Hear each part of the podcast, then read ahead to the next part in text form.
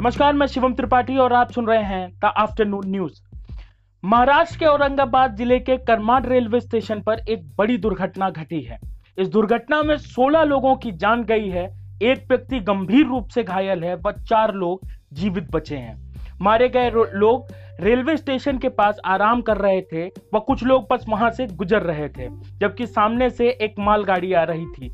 लोगों का ये कहना है कि मालगाड़ी उन्हें दिखाई नहीं दी और इतनी बड़ी रेलवे दुर्घटना आज हमारे सामने है। प्रधानमंत्री ने ट्वीट के ज़रिए अपना शोक प्रकट किया है।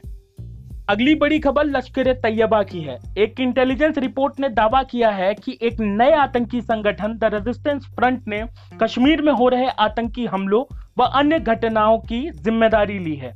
यह संगठन लश्कर तैयबा के टॉप हैंडलर्स कंट्रोल कर रहे हैं। यह संगठन धारा 370 खत्म होने के बाद से ही कश्मीर में हरकत में है और अभी भी एक्टिव है।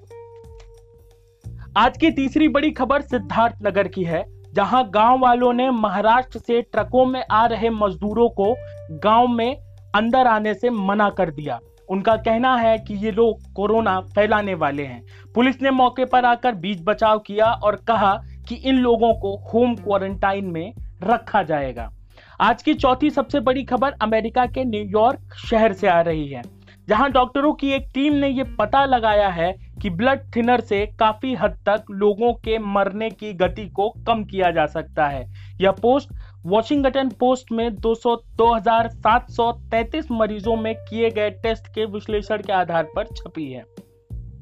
और अब वक्त है आज के विचार की। दोस्तों, बाहर से आ रहे मजदूर ऐसे लोग नहीं हैं जिन्हें आप नहीं जानते या ऐसे लोग नहीं हैं जो आपके समाज में एग्जिस्ट नहीं करते। वो लोग वैसे भी बड़ी मजबूरी में हैं। उनके पास खाने का राशन खत्म हो चुका है। उनके पास जीवन जीने के पर्याप्त संसाधन भी नहीं बचे हैं। ऐसे में अगर हम उनके साथ डिस्क्रिमिनेशन करेंगे, भेदभाव करेंगे तो ये वाकई इंसानियत को शर्मसार कर देने वाली घटना होगी।